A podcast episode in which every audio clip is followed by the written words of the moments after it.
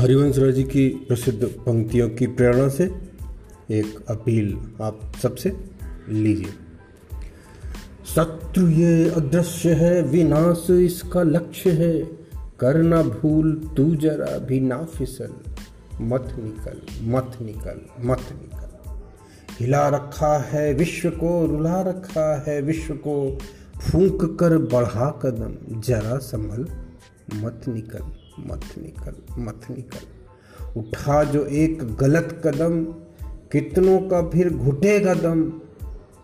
तेरी जरा सी भूल से देश जाएगा दहल।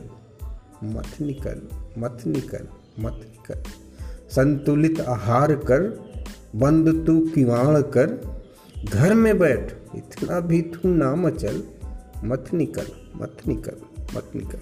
नमस्कार।